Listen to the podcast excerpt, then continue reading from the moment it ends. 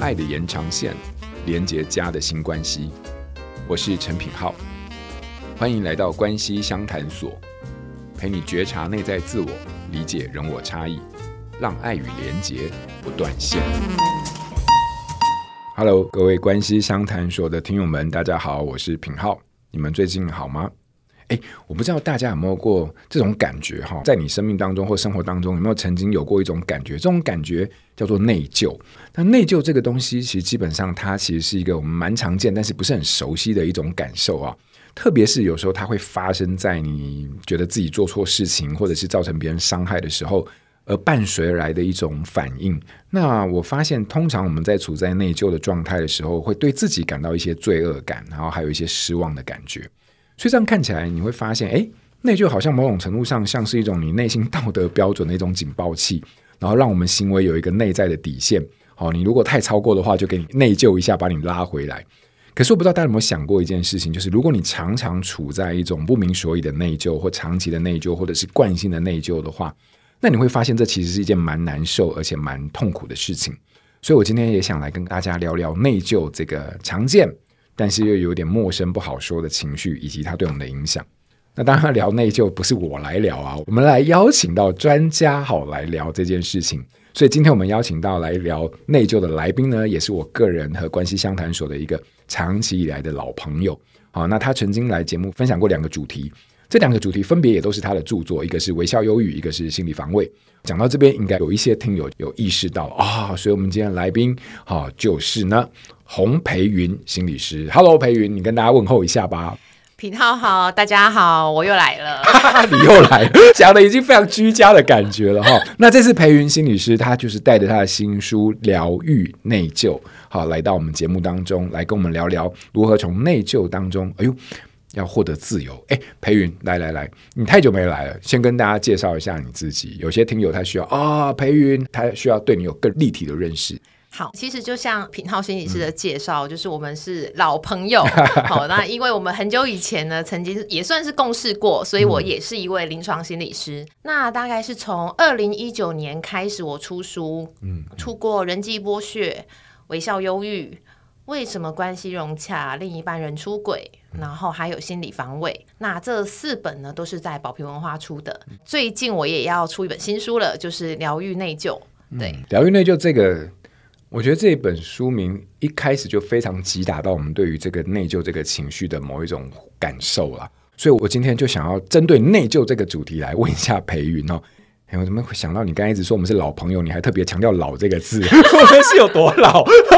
没有没有，我们是认识很久了，大概强调一下。我觉得我刚刚还是要解释一下，我们没有老，我们只是认识很久。好了，回到培芸这个疗愈内疚这件事，我想问你，因为内疚这个情绪我自己有一个问题，我想要第一个问的部分就是说，其实内疚这个东西它其实有时候在我们的关系里面或者是生活当中它就是一闪而过，然后它也不是很大，它就这样过去之后，可是你知道有时候我知道我们有一些伙伴他在做长期在关系里面或者成人的咨商里面有时候会说到，就是说诶可能有些人他对于家人或者是伴侣的那种内疚啊就是不明所以，或者是说就是一件小事情，但是这个内疚的感觉好像就会让它持续很久。那就像你在书里面有提到的，就是说内疚它其实呢是一种很伤害身心的一种能量。所以我倒是想要先请教培芸，你怎么看待内疚这件事情，然后你为什么会觉得它是对身心的一种伤害？嗯，我相信但凡世人一定都会有过内疚的情绪。那内疚呢、嗯、其实听起来还是有一点比较文雅啦啊，文雅、哦、对、嗯、如果再直白一点就是有一种后悔后悔懊悔、愧疚、嗯、对不起别人、嗯嗯、就是说其实我觉得任何人一定都会有那种就是我是不是曾经说错了什么话而伤害到别人、嗯嗯嗯、又甚至是做错了什么事，甚至这个很直接的叫做这件事情真的就会是伤害到别人的信心、嗯嗯、伤害到别人的情绪等等之类的事、嗯、那多半我们常常遇到的状况就是事情发生的当下可能大家情绪还在上头、嗯、所以不会立刻说对不起、嗯嗯嗯、又或者是说你不会有那种就是说明或者是、呃、道歉的举动。可是就像我在书中说的，就是我在书中去挑战应该是蛮多人的一个信念吧，叫做人是不是有良知 OK， 你要挑战这个东西，这个东西真的太纠结了。来说说你的想法跟对，所以意思就是说，嗯、一旦人有良知，他其实就会反省嘛，对，就会有内疚的感觉，对。但多数人叫做什么？我们反省在心里，内疚在心里，然后就一直放在心里，对不对？对，不会有下一步的行动。嗯，对。所以大部分的人就是。虽然内疚的感觉在心里，也觉得对对方很抱歉。嗯哼，比如说，哎、欸，可能曾经对小孩很凶，嗯，然后小孩他可能只是觉得说，我就是现在想先玩嘛，然后玩一点我就我我再写功课或什么之类的。可是可能对他大吼，嗯，或者是讲了一些比较尖锐的话，可能玩一点，接着去洗碗之后想到说，哎、欸，我刚才好像不应该这么说。小孩的表情可能就是说很受伤，或者是很生气。可是。绝大多数人真的不会说，哎，有这个觉知，有这个内疚感之后，就想说，哎，我要赶快去做些什么，嗯、大概就放在心中。可是，一旦放在心中久了，其实就会形成什么？其实对自己的感觉也是不良好的。嗯哼哼，你的意思是说，如果我今天我我们只要有良知的话，基本上我们应该做错一件事情，觉得自己伤害到对方了，我们都会有那种内疚的感觉嘛。可是。我们如果不说出口的话，它就会一直在心里面影响着我们嘛，时不时的就是隐隐的浮现，而且也可以这么说好了，它会提醒我们，它也体现在一件事情、嗯、就是我们跟对方的关系、嗯嗯嗯、因为如果今天这件事情确实伤害到对方，显然在对方的心中就会画下伤痕，没错。如果今天对方他之后的反应还是仿佛什么事都没有发生，很开心，但是很难吧，就是除非他是装的，对不对？ 对, 对，所以为什么常常就是关系之间的隔阂、嗯、误解会越来越深、嗯、因为虽然我内疚，可是我没有化为行动，也许是说出口，或者是也许去做些什么让对方知道，对方他也会怀着那个被伤害的记忆跟经验、嗯、然后可能会持续对我觉得很不高兴，也会觉得哎、欸，你真的是一个很糟糕的人，可是他也不见得会说、嗯、所以这个关系久而久之当然是越来越糟糕啊。 OK， 了解。所以你的意思是说，其实我们一般来说，我们在关系里面的时候，很多时候我们会意识到自己对对方是真的有伤害的，然后那种内疚的感觉出来的时候，代表其实我们是知道的，对不 对, 对。可是很多时候我们自己选择啊，那就放在心里吧，然后呢就这样放着放着，结果被伤害的那一方，这个伤害就始终没有得到一个我们因为内疚或者是因为觉察自己的伤害而给出的回应，于是两方都在这个过程当中都受到各自的伤害吗？受到各自的伤害，然后同时也会怀抱着这个误解、嗯哦、okay, 对对方的一个、嗯嗯、应该也可以说一半也是正确的，就是说因为被伤害、嗯、可是另外一个误解就是说，你看吧，他都没有来跟我道歉，嗯嗯，显然他就是觉得他这样是对的，嗯嗯嗯，可是殊不知那个内疚的人可能是想说，哎、嗯，可是比如说道歉很丢脸，嗯嗯，拉不下脸、嗯，这个很常见嘛，对，没错。或者是说，哎呀，我道歉，他一定也不会给我好脸色看啊，对，真的，他一定会拒绝，或者是给我就是呃冷屁股或之类的、嗯，所以我觉得。这个应该是比较旧的流行词，叫脑补。嗯嗯嗯嗯，不会不会，很新很新，哦，有很新很新很新，我不能承认你说的东西都很旧，好吧？因为我们差不多同期，好。对，所以常就是说，一旦这个伤害对方或者是被伤害的事情发生的时候，没有机会透过这个内疚的觉察化为行动、嗯、去做进一步的处理，嗯嗯、常常就是彼此怀抱着。呃，一个误解、嗯，然后它长久累积下来会变成一个成见，是叫做哎、欸，我妈妈真的比较偏心，嗯，你看吧，她之前骂过我，她也没有来跟我呼呼哎、欸嗯，或者是怎么样，嗯嗯、可是你看她对，比如说另外一个手足，就一直都很好啊，嗯嗯，果然妈妈就是偏心 ，OK， 就会自己去脑补更多，而且就像心理学常说的嘛，选择性的搜证啊，嗯嗯、符合我信念的证据。符合我信念的那些线索、嗯欸嗯、才会被我看到然后抓进来、嗯、对，然后这个信念久而久之就变成什么，变成一种偏见跟成见啊、嗯嗯嗯、我自己的经验里面其实蛮呼应的，也就是说我们在关系里面其实一定都会无意识的伤害到别人，然后我们通常通常啦应该都还是会可以觉察到其实自己有伤害到对方，可是嗯，不见得会说，是真的不见得会说。那我觉得这个不见得会说，等一下也想问你，就是为什么？好，那我们要怎么样开启这第一步？然后我刚才听起来就是说，好，对方如果被伤害到了，然后呢，他就觉得你应该要给他一个道歉，或者是你要给他一个回应，但是没有，所以他会带着那个伤痕，从那个伤痕当中开始去呃延伸出很多自己对于这个关系或者是对对方的想象，然后最后这个想象在他的世界里面形成一个很具体很完整的脉络的时候，好啦，这下这个议题就开始出现了。比如说你看嘛，他永远都是不在乎我自己的感受，他永远就是一个这么自私的人，他伤害到别人他都没有自觉，好，然后或者是他根本就不在乎我们的关系等等。那等到走到那一步的时候，其实要再回过头来面对原本的这个伤痕就非常困难了。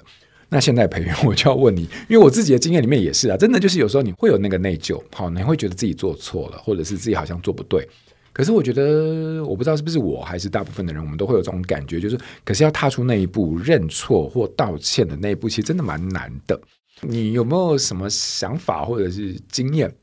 可以给我们、呃、一些分享，就是说当我们在面对自己，意识到自己有这样的内疚，但是就是摆不下面子，或者是有一个困难卡在那边的时候，我们怎么面对自己这样的状态？我觉得这可能也跟我自己就是后来就是出书之后、嗯、我觉得一个很深的体认之一，但我有写在我第一本书的后记、嗯、就是说第一本书是什么、呃、人际剥削的后记，帮你打书好的，就是我每一天都抱持着，如果今天就是我人生的最后一天、okay. 我要怎么去活我才没有遗憾。所以如果今天我已经可以想见，如果今天是我人生最后一天，我今天在那个人生跑马灯，哇，我一定会觉得说天哪，我的重要关系人曾经我可能做了什么蠢事，或者是我说了什么伤害他的话，我好想要让他知道说我真的对他很抱歉，我想要让他心中得到一个就是他真的被理解了，嗯嗯嗯，然后他这一个伤是可以被修复的，意思就是说他的伤被看见了。我我觉得这一定会是人生的那种重要的遗憾，尤其是你很重要的，比如说像是爸爸妈妈、手足或者是伴侣，因为其实很多的研究都在讲嘛，就是那种临终前的后悔清单。然后我记得我有些时候在粉专分享，或者是在呃书，哎，书里面都写得很正经八百啦，粉专才会比较幽默一点，叫做我真的很不想要，就是我在可能安宁病房或者是可能什么病房，然后跟隔壁聊一聊，就是哎呦，我们的后悔都好像哦。然后就大家都后悔一样，欸嗯、我想说啊，我不要过这样的人生，所以我对我就会提醒自己说啊，我今天尤其是对待呃可能爸爸妈妈重要的人，我觉得有什么话，我觉得我可以及时表达的，不管是道歉或者是说表达自己的爱。对我，我觉得当然我也曾经走过叫做，我觉得可能是呃台湾的社会文化，就是说我们要跟爸爸妈妈说。我好爱你，好像也很尴尬，嗯、对不对？超尴尬的，好不好？我自己的经验很很尴尬，对对，说不太出口。对，对你会觉得说啊，用说的，或者是说你还去拥抱，嗯、你会觉得呃，对吧？会会，我现在想到呃，对对，就会有一种那种不自在的感觉，对，不自在、尴尬，然后觉得面子拉不下来。嗯、可是我我也在训练我自己，就是说。我会分享出来的东西一定是我亲身走过跟实践过的，嗯嗯、因为我现在跟我妈妈的感情越来越好嘛，关系越来越好这样，嗯、因为我是个急性子的人，然后我常常跟我妈就是讲赖的电话讲着讲着，因为常常很多事情要因为我们都很忙，哦、然后 我, 我就跟我妈讲讲完就是哦拜拜，我会秒挂，哦、对，然后秒挂真的是很地雷的一件事情，因为我就讲完了嘛，oh, okay, okay, 就讲完了， oh, 我就秒挂， oh, 然后就去忙开始忙别的事情啊，嗯、回信啊，嗯、或者是、呃、什么线上会议有的没有的，嗯嗯嗯、然后大概可能过一小段时间，大概是同一天内，我就想到哎呦我这样子好像太猴急太急促了，然后我就会再打给我妈，然后我妈就说哎，欸、你真的就急性耶，欸、那我就说啊，就是急性可以当做很多事情，急性是什么意思？急性急性是 OK，Okay. 你就说啊，其实就是因为急性子，嗯、你才有可能做一堆事啊。啊 okay, okay. 对啊，如果不是说急性子就好，我只是要说确实是这样。可是我打第二通电话的意思是要让我妈妈知道说，我没有要对你不礼貌的意思。OK OK。然后我也不希望她自己在后续觉得说，就是如果没有第二通电话，她可能会觉得我是不是怎么样，嗯、对她有维持，但没有，我只是猴急，赶快要去做别的事情。所以第二通电话其实是在。表达就是说，哎、欸，其实真的没有什么状况啦，嗯、我只是就是个性急，嗯嗯、你也知道嘛，你生我养我那么多年，对不对？好，然后我妈就大笑说，她也知道，她也没有怎么样，对对对。嗯嗯、然后只是她觉得很好笑，说，哎、欸，你真的跟你哥就对，就是天壤之别。我哥就是超级的慢，嗯嗯、就是两个就是很不一样的调性，就对了。超级。所以你的意思说，你讲完电话之后，然后说完拜拜之后，啪，马上就挂。所以通常我们应该会有一个余韵嘛，对不对？最后拜拜哦，好好好好，拜拜哦，好好，就是要在那边拜拜好几次之后才会挂断。你是瞬间拜拜就挂断，那种就这种节奏的快速到人家会有一种突兀，这种突兀背后是说你到底是对我有什么不满，很不想跟我讲话那种概念。所以你会在忙完之后还意识到这件事情，然后再去做一个类似像修复或补救的动作。而且这个超难的，一定当天内完成。哦，我觉得这个东西你要有一定的觉察耶。哎，这个东西可能会不会造成对方的某一种不是你想要的那种感受，所以你会去做一个修复。我觉得这个东西超重要的。哎，所以我如果把你刚刚的这个呃建议，我用一个我们自己蛮呼应的一个经验来看的话，就有时候我们在愧疚这件事情上我们就不讲，放心里，对不对？对。好，那你觉得帮我们跨出去的那个非常重要的一个关键，就很像是时间当它是变得非常有限的时候，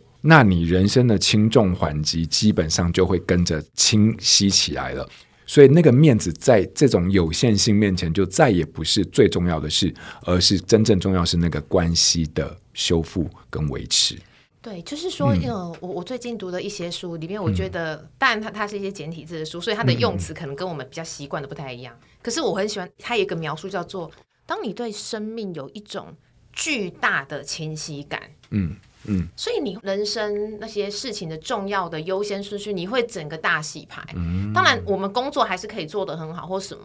可是不再会像以前就是说算了明天、嗯、后天下个月再去做、嗯、我都会提醒自己我今天工作再忙我一定要能够更觉知到说哎，但是我今生重要的人其实就是第一圈就是爸爸妈妈哥哥嘛 对, 对不对, 对所以也许他们的讯息我是不是还没有回的，或者是说哎，在通话当中会不会有些地方有点哎，搞不好应该要去处理一下，因为我觉得人跟人之间的关系就是常常会有一些小细节没有注意而产生误解，而这个误解就像我们前面说会有太多脑补的空间、嗯嗯、除非这两个人对于自己还有对于关系是有非常充分的安全感跟信任感、嗯嗯、可是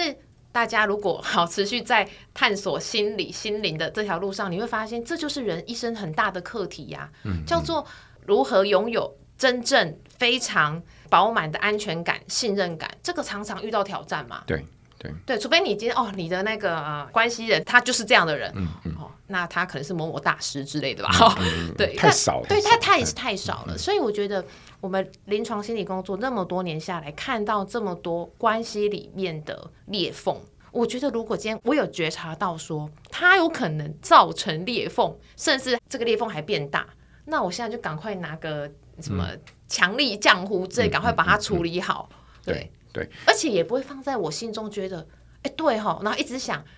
嗯、你就拨电话就好啦，干嘛那边一直想一直想一直想。我认同、欸、因为你刚刚讲到那个巨大的清晰感的时候，让我想到就连同你前面说的那个时间的有限性这件事情，会让所有的东西的轻重缓急变得非常的清晰的时候，那个我相信听友们应该都有这种经验，就是你在某一个任务或者是作业有一个 deadline 的时候，你就会发现哦 deadline 就在明天了，我今天其他事情都不用做了，就是把这件事情专心做好。你之所以会想要把这件事情专心做好，就是因为你没有时间了，所以你知道这个是最重要的一个事情。所以很多时候我们就是太习以为常，生命就是一个、呃、连续性的过程。但是如果你刻意的让自己看到就是没有明天的话，今天是最后一天的话，那我相信这样的一个反思跟这样的一个觉悟，好，一种想象中的觉悟，应该就有办法帮助我们把这件事情究竟是什么东西最重要，而在这个排序上面做了出来。所以说面子就不会是最重要，而是当你意识到自己可能造成伤害的时候，那个对于关系的修复来说，可能是在这种有限性面前变得更重要的一个选择。好，那培芸，我问你，这个是我们当事人嘛，我们自己愧疚了，我们造成别人的伤害，我觉得这方法非常有说服力，而且非常可以参考。那可是如果对于另外一方呢，就是啊他都一直不用这个方法，他就没有感受到这种生命是有限的，所以他都不来跟我道歉，那我现在我是属于被伤害的那一方，他都不道歉，然后他都这个样子，你知道我对他就有超多的怨怼，然后他都不会觉得自己有错吗？对于这一方来说，你会有什么样的想法或者是建议？我也是遇过就是很多这样子类型的个案，就是大部分会来的个案应该蛮多是有这种就是心结的嘛，就是明明在关系里面我是被伤害的人、嗯、可是也许是自己的先生，也许是自己的太太，或是自己的小孩等等，自己的爸爸妈妈，他就是不认错，他就是不道歉，他就是怎样怎样，然后所以自己就会有受害者情节嘛、嗯、可是我觉得在我们看了这么多的好就是人间故事之后，我觉得如果你是一个比较受伤的角色，我觉得你可以做到的试着去做，当然很难一秒就做到，试着去做到就是说看到对方可能有属于他的困难，我我觉得很多时候我们会把对方伤害了我这件事情连接到一个东西叫做他是刻意的、嗯、可是如果今天他伤害我这件事情不是以这个为目的来伤害我，他比较像是因为他的做法比较粗糙、嗯、比如说如果今天像是爸爸妈妈管小孩的成绩，可能有些时候真的比较凶，可是他的目的可能是就是希望你可以好的好一点啊，那也许你以后可以去到你想要的学校啊或等等之类的，所以我觉得常常是手段或者是应该说方法不太对啦、嗯、对于人性有比较多的善解，我觉得对于自己也会比较释怀、嗯、因为很多时候一旦受伤了很容易勾起，其实也呼应到前面叫做这个人就是坏人，你看吧，人性本恶、嗯、人没有良知，所以一旦我们自己受伤的时候，我们很容易就是他以前做过的好的事情九十九件一笔勾销没看到、嗯、那一件错事无限放大，对对对，所以我觉得如果我们都可以试着从一个比较高的角度叫做去检视说你到底对于人性的认知是什么，因为我们其实也很容易受到外界的影响，叫做哎呀你看吧新闻事件怎么样怎么样，呃，谁谁谁家要怎么样，你看吧果然人性不可靠、嗯、人性本恶，可是一旦我们落入这个东西，其实我们就会走进死胡同，我们就会去不断的去搜集，也会搜集得到那些人性本恶，然后你的伴侣很机车，然后伤害你的人他没救了，然后这个关系是不可能修复的、嗯、而这个东西会导致一个什么状况，叫做当我们有了这么一个强烈的人性本恶的认知，我们会表现出来是什么，也是敌意啊，我们也不可能就是很友善、哦、然后就觉得说表现出一个非常欢迎对方，其实我们已经会陷入一个敌意攻击或者是很容易引发争执的一个状况，我们是互相影响的嘛、嗯嗯嗯、那对方一定也会觉得感受得到那个威胁感，懂懂，所以这边我就有一个理解啊，就是说把对方的不行视为对方的不能，也就是说他之所以不做这件事情不是因为他故意的，而是因为他在这个当下他好像就是没办法好，然后呢他并不是带着一个恶意或者是要故意伤害你的心情，然后来做下刚刚你们中间这些冲突或者是这些争执。好，所以当对于对方有这样的一个层面的理解的时候，你就比较能够跳脱出对方是刻意或者是故意或者是说蓄意或敌意的这样的一个认知。那一旦你跳脱出这个认知的时候，你就不太会觉得那只是针对你的一个行为，而是他自己个人的某种困难，就是你刚才说的。那我觉得这个时候就帮我们自己局限在这一个被攻击的这样的一个框架里面有一个解套的机会，而不再会是去延伸出后面一个相互攻击的一个过程。所以我觉得这中间有一个非常重要的部分，就是一个观点的选择。那这个观点的选择也是对于对方的善意或恶意的一种解套的一个很重要的理解跟选择、啊、我觉得还是一个选择，这个东西很重要，因为很多时候的确我们落在这种对对方觉得非常失望难过生气的时候，就真的就会觉得对方是蓄意跟故意的。我觉得从观点的一个说明，然后还有从观点的一个解释，觉得也可以带给很多有时候是在被伤害的这一方，好，我觉得我们在当下的时候可以放过自己的想法的一个机会，那就是在于你对于对方意图的某种选择上面。所以这个大概是培芸今天在疗愈内疚这件事情、啊、跟我们分享的一些很重要的一个经验跟观点。也就是说内疚这件事情，培芸一开始就直接挑战了人到底有没有良知这件事情，我觉得是有啦、哦、否则就不会有你这本书的出现。可是很多时候问题就在于说，就算我们有良知了有内疚的感觉，但不代表我们会因为这样而有改变或表现。哦、可能很多时候就是因为我们选择的不作为而造成后面更多关系当中的伤害。那今天培芸也提出了对于当下就是造成伤害的人以及被伤害的另外一方，我们各自有一些可以选择的方式。那对于造成伤害的这一方呢，有时候你把时间的有限性放进来思考你对于疗愈跟修复跟表达的必要的时候，你就会发现诶，在时间有限的前提下，这是一个非常重要的一个事情，因为回到关系的修复跟维持里面。那对于另外一方来说的话，有时候我们把对方的不行视为是他的不能，因为他有一些困难。那我觉得在这两方的我们彼此的学习底下，有时候再回到这个冲突，或许我们就开始有一些疗愈或者是松绑的空间。非常感谢培芸、哦、帮我们做了一个非常清楚的说明，从内疚出发回到各自关系的面对还有因应。那最后又来到我们新练习的时间，来来来，培芸，今天针对你的这本书疗愈内疚这件事情，好，这个主题你有没有想要提供、呃、听友一个新练习的内容？我觉得当我们、嗯呃、真的受伤的时候、嗯、我觉得或许可以先去探索一下自己受伤到的是什么部分。 OK， 比如说诶，是我觉得我的尊严受伤了呢、嗯、还是我的自我价值感被挑战了？然后持续的去探索这个部分，去想一下，就是说诶，为什么这件事情会这么的触动到我这一块？今天如果换成另外一个人说同样的一句话、嗯、真的会有一样的影响或伤害吗？Okay， 因为我觉得就是在这个关系里面的伤害、嗯、常常就是同样一句话，但是影响力是完全不同的。对对，所以这个也可以回过头来，就是说我们真的很重视这个人，也许你可以因此看到说、嗯、对，我非常的重视这个人、嗯、但也有可能叫做我也过度的赋予他加权的一个能力，叫做哎，我为什么会把我自我价值感依附或者是交到这个人的评价上、嗯、因为一旦这样子，其实不管是什么关系，我觉得都会让自己处于一个很容易受伤的位置。 yeah, yeah, yeah. 哦，你这个问题好深哦，而且这个问题往后的探索其实是真的蛮有意义的。因为有时候为什么就是同样的一句话，或同样的一个场景，或同样的一个互动，但是唯独就这个人对我来说特别的，我会这么有情绪，那个背后除了就是我过度的把自己都依附在他身上，还是说有时候很可能就是因为你的这个在乎，有时候本身就是让你自己这个人让渡了太多你的自我在他身上，而一部分也失去了你自己。可是随着你的这个问题的往下的探究跟探寻，你会发现哎，背后搞不好很多更多是你没有意识到的、呃、你个人的议题或生命的经验在里面在流动在流窜，或者是说在影响着你。所以说这个是培芸今天带给我们的新练习，我觉得非常非常的深刻。因为很多时候当你静下来的时候，你会发现这里面对于自己的这个探究跟探问，同样的情境，然后不同的人，为什么我的影响会不会有不同啊，我的影响会不会有不同？如果会的话，那为什么？而随着这样的一个问题往下延伸跟挖掘的时候，然后你会发现可能对于你自己会有更清晰或者是更深入的理解。好，所以这个是培芸今天带给我们的新练习，非常非常受用。内疚会影响到人的自我价值感跟人际关系，就如同培芸说的，但它也会引领我们去认识自己，洞察生命的本质，这也是培芸想要带给我们的一个理解。